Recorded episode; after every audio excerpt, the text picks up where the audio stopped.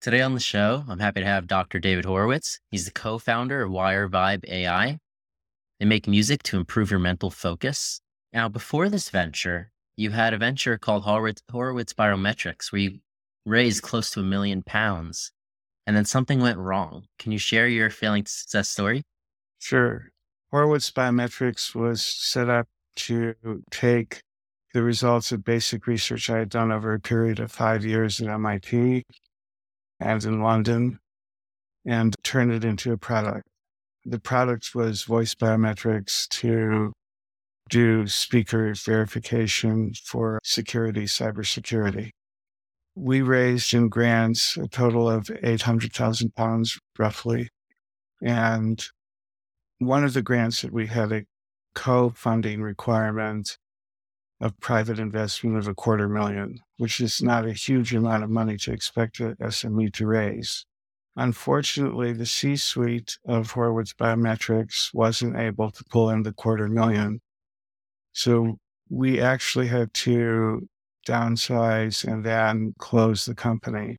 Although they, both grants were finished successfully, and one of the grants won an award from the EU to be the best funded project that year. So that was a failure. And it was a hard failure because we went through a two year transition period of just watching the company dwindle in value. And we even worked with an agency who claimed they could raise funding. And typically, what I found when people approached me and they said they can raise funding and this is my price, two times I paid the price and they go through their Rolodex, ask if anybody's interested in funding. They exhaust the Rolodex, and we say they're done. They haven't raised funding. It's not possible. But later on, I would learn that die-hard CEOs who know how to fund companies and take them public have networks that are mature and well formed, and they have, have their pitch down and they know what to say at any given point in the company's evolution. And I think we were lacking that knowledge. So the success, we had to turn it into a success. I took that technology that was commercial grade. Uh, we made it real time and we found a company called MyVoice AI, whose mission was to build a cybersecurity app based on speech. And with our technology, my co founders were able to raise $1 million my voice, which has successfully been funding itself even through the pandemic.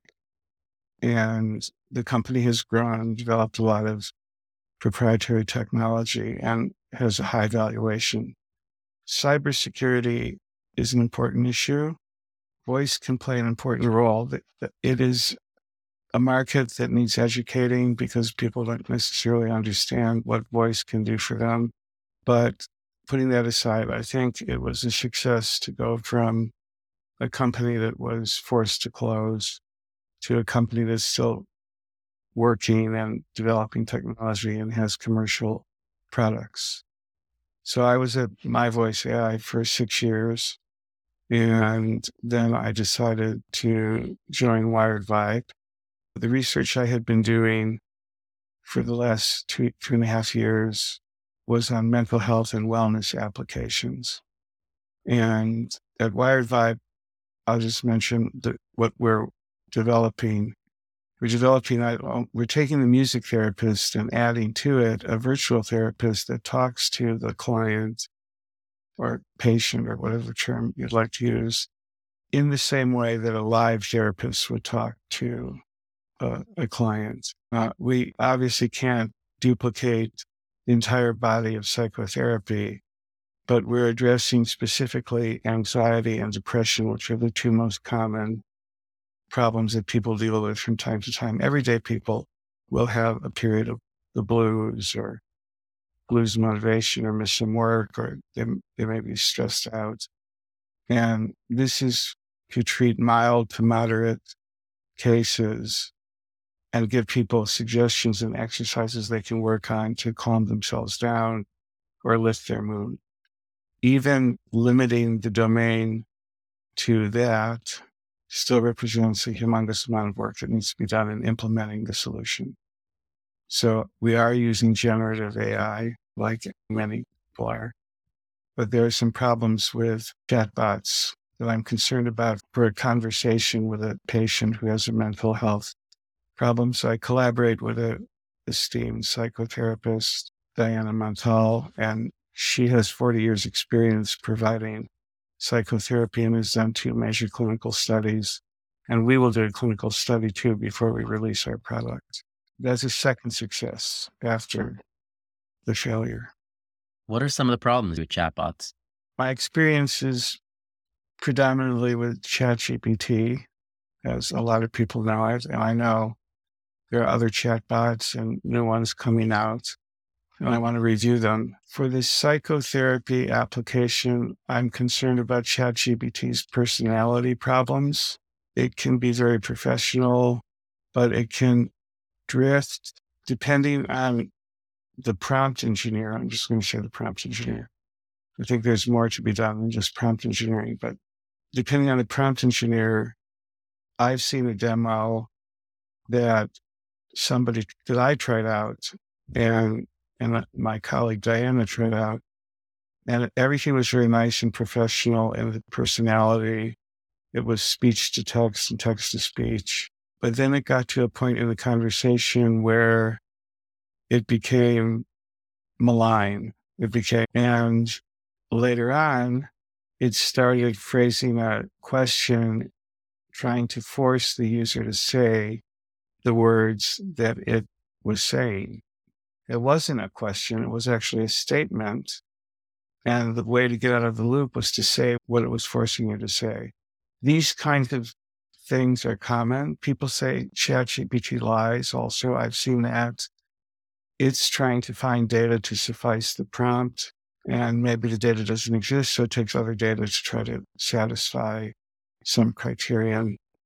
And this results in the lying case. Now, this is a humongous product. If it, the whole body of the product uses this method, it's concerning for the domain of psychotherapy. So I've been researching ways to work around the lying and the personality type and so on. You know, I believe I have an approach that'll be successful. How long do you think before something like that is really functional and able to be used? People are already working on it. There's applications of cognitive behavioral therapy, everyday chatbots, maybe some are ChatGPT.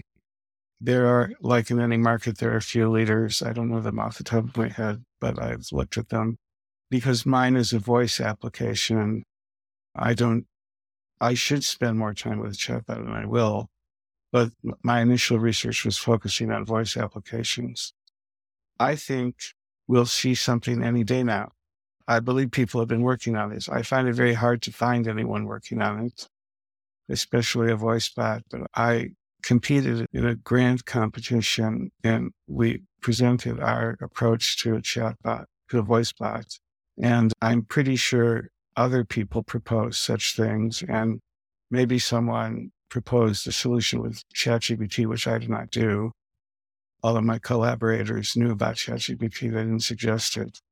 And I believe that probably was a winning grant. So I, I don't think we're the only ones in the world working on it, although from our perspective, we are because we're finding exactly what we're looking for. But there are many chatbot implementations, so that qual- that qualifies as c- competitors. Using cognitive behavioral therapy is not a trivial matter. Really, how you implement it and who the team is implementing it will determine how successful clinically this device is. Now, the wellness market is like an entertainment market, or it, it, in that it's not regulated. So there, there are psychotherapeutic applications with music and probably voice that are being developed, but there's no scientific basis. There may be a few papers cited for one company that I looked at, but I had a hard time of understanding what from those papers were being implemented in the music.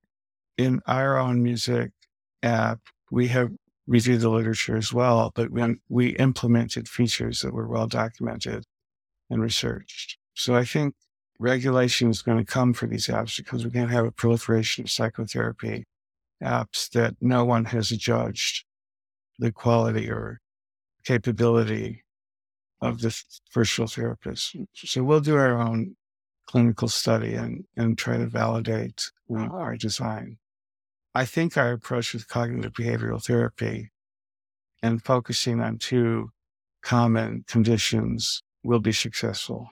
If one of our listeners wanted to learn more about Wired Vibe, how could they do so? You can see the Wired Vibe website, which is www.wiredvibeapp.com. And we have a product running that thousands of users are using, which is our music therapist. You can try the product out for free for seven days. We have programmers in Silicon Valley using Wired Vibe to concentrate better while they're programming. And we use special sound effects that were validated in the literature scientifically. And speaking, these users have stuck with the music and they want more recordings. They want different music. And we're going to deliver different music, new music, but they're relying on Wired Vibe for their concentration. I, I wouldn't say they have probably have problems concentrating. They're high level performers. It just takes them to the next level when they use Wired Vibe. Make sure to check out Wired Vibe. And thank you, David, for coming on the show. Thank you, everybody, for listening to another episode of Failing to Success. Make sure to smash that subscribe button. I'm your host, Chad Kalecki, and we'll see you next time.